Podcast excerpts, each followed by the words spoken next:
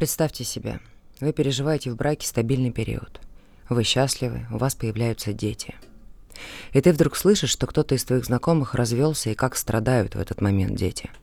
Это, конечно же, повергает в шок. Ты сразу начинаешь думать, что ну я-то себе никогда такого не позволю.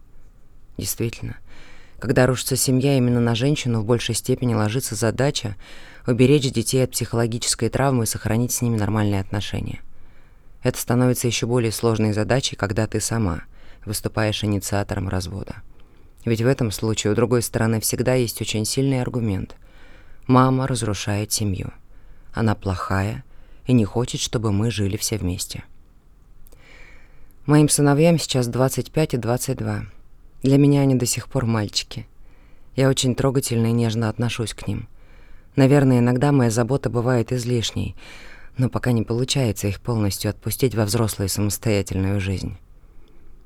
Я ушла от первого мужа, когда старшему сыну было 7 лет. Это было очень непростое решение, но в тот момент я не видела другого выхода из ситуации, потому что не могла и не хотела мириться с тем, что на меня начали поднимать руку. Дети – самый болезненный и действенный инструмент, который при разводе мужчины используют для давления на своих когда-то любимых женщин.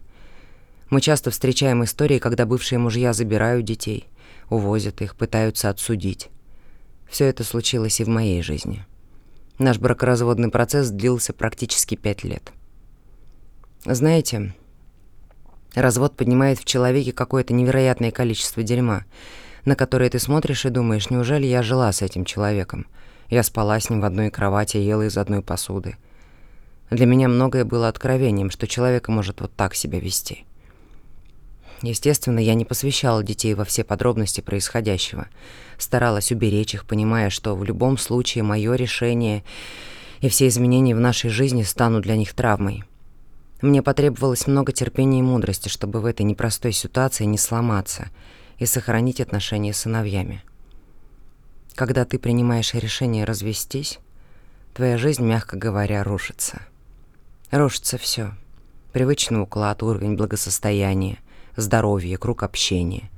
Потому что если вы прожили 10 лет, то может случиться так, что все ваши друзья семьи — это его друзья. С его родственниками вы общаетесь больше, чем с твоими и так далее. И эти изменения касались не только меня одну, но и моих сыновей. Одной из моих главных задач было сохранить хоть какой-то островок стабильности в их жизни. Так как нам пришлось переехать к моему папе, а он жил достаточно далеко от школы и детского сада мальчиков, то мы очень много времени проводили в дороге. Приходилось рано вставать, чтобы вовремя успеть к первому уроку. Вечером долго ехать обратно по пробкам.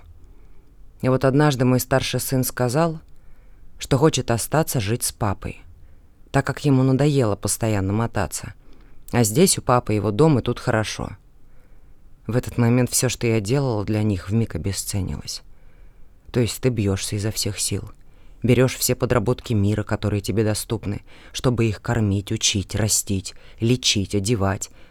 Потому что помощи от пострадавшей стороны, естественно, нет. А это оказалось ненужным. В итоге мой старший сын какое-то время жил с отцом. Возможно, это была попытка маленького мальчика склеить то, что поломалось, и быть поводом, чтобы мы с бывшим мужем виделись и общались. В любом случае, это его решение досталось мне очень непросто. Но только понимание, что детям нужна психологически здоровая мать, способная быть для них опорой, позволило мне пережить этот период. Конечно, я скучала скучал младший сын. Со временем удалось стабилизировать отношения с бывшим мужем, чтобы мальчики регулярно общались друг с другом. Оглядываясь назад, я могу сказать, что это были очень напряженные годы. Мне очень помогали мои друзья, которые поддерживали в чем могли. Это не только про сесть и поговорить, позволить мне выплакаться. Это про забрать ребенка из садика, когда я не успевала, а потом еще сунуть в руки контейнер с едой, провожая нас — когда я, смертельно уставшая от работы, наконец-то приехала за ним к подруге домой. Наверное, это будет звучать банально, но материнская любовь способна преодолеть многие сложности. Ты понимаешь, что в моменте ничего не можешь сделать, но пройдет время, и все расставит на свои места. Так получилось и у нас. Через какое-то время сын вернулся жить ко мне.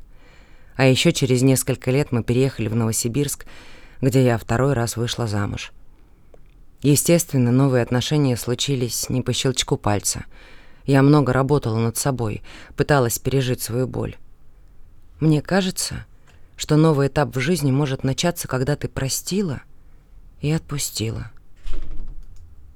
Когда тебе хорошо с собой, и ты понимаешь, что ты не чья-то половинка, а цельная личность, которая может и готова к созданию новой семьи. Конечно, переезд в новый город был еще одним испытанием для нашей семьи. Я беспокоилась о том, как мальчики воспримут новую школу, найдут ли новых друзей, сильно ли будут скучать по родственникам, которые остались на старом месте. На самом деле, наши дети гораздо более гибкие, чем нам кажется. Им важно быть с мамой, которая спокойна и счастлива, а остальное приложится.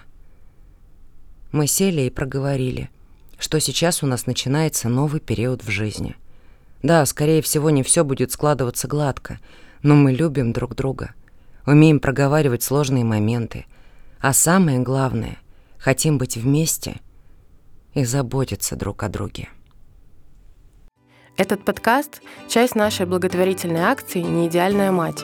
Ее цель – поддержать мам с детьми, которые испытывают разные трудности. Мы знаем, как им помочь, чтобы малыши не расставались с родителями и не попадали в детские дома.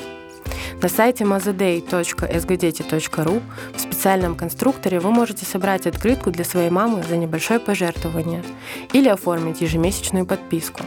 Все средства мы направим на работу проектов помощи женщинам с детьми в трудной жизненной ситуации. Поддерживая мам, помогаем детям.